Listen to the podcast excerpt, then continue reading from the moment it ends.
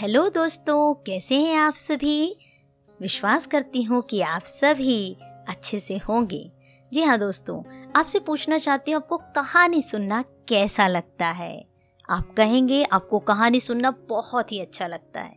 जी हाँ, मुझे भी कहानी सुनना और सुनाना बहुत ही अच्छा लगता है।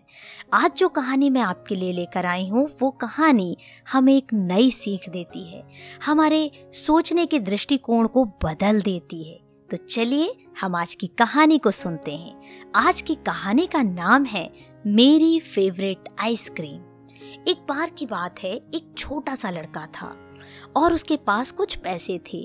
उसने सोचा आज मैं अपनी फेवरेट आइसक्रीम खाऊंगा और आइसक्रीम के लिए वो एक होटल जाता है। होटल में कुछ देर बैठने के बाद जब वेटर उसके पास आता है, वेटर उससे पूछता है, सर आप क्या चाहते हैं। बच्चा कहता है, आपके पास वनीला आइसक्रीम है। वेटर सर हिलाते हुए हाँ में जवाब देता है। बच्चे ने फिर पूछा, वो कितने की है। वेटर ने जवाब दिया, सर पचास रुपए की है। बच्चा अपने पॉकेट में हाथ डालता है और अपने पैसों को निकालकर गिनना शुरू कर देता है।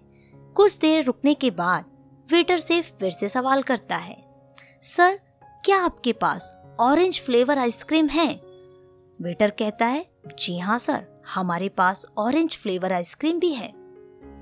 बच्चा फिर से प्रश्न पूछता है, वो कितने की है। वेटर फिर जवाब देता है, सर वो पैंतीस रुपए की है।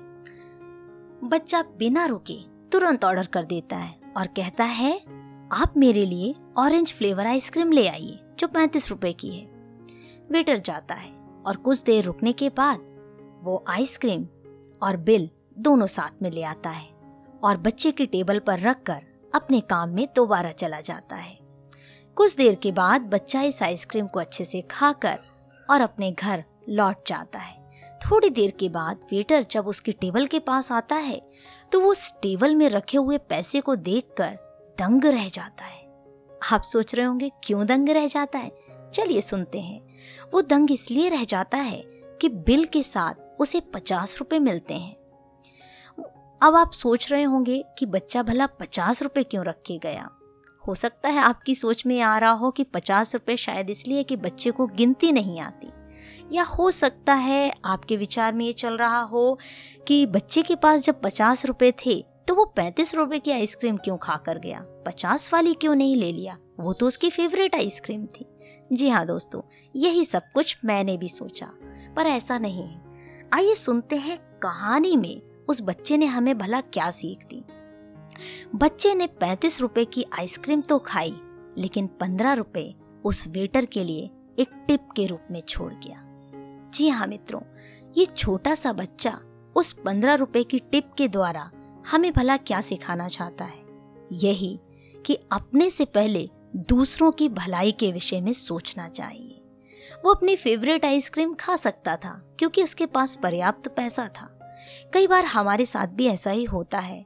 हमारा बजट अच्छा होता है, हमारे पॉकेट में पर्याप्त पैसा होता है, हमारे पास पर्याप्त चीज़ें होती हैं जिससे हम अपनी आवश्यकताओं को पूरा कर सकते हैं, लेकिन हम करते क्या है, उन सारी चीज़ों को केवल अपने लिए इस्तेमाल करते हैं। हम कभी भी दूसरों के बारे में नहीं सोचते, इस बच्चे की तरह।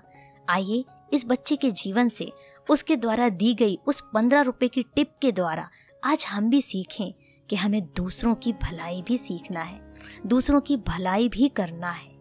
जी हाँ मित्रों, आपकी एक छोटी सी टिप दूसरे की बड़ी ज़रूरत को पूरा कर सकती है।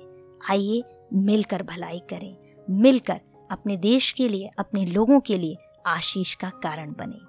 विश्वास करती हूँ आज की यह कहानी आपको पसंद आई होगी। यदि पसंद आई है तो इसे लाइक कीजिए और अपने दोस्तों के साथ शेयर करना बिल्कुल ना भूलें। सुनते रहें कहानी मोनिका की ज़ुबानी।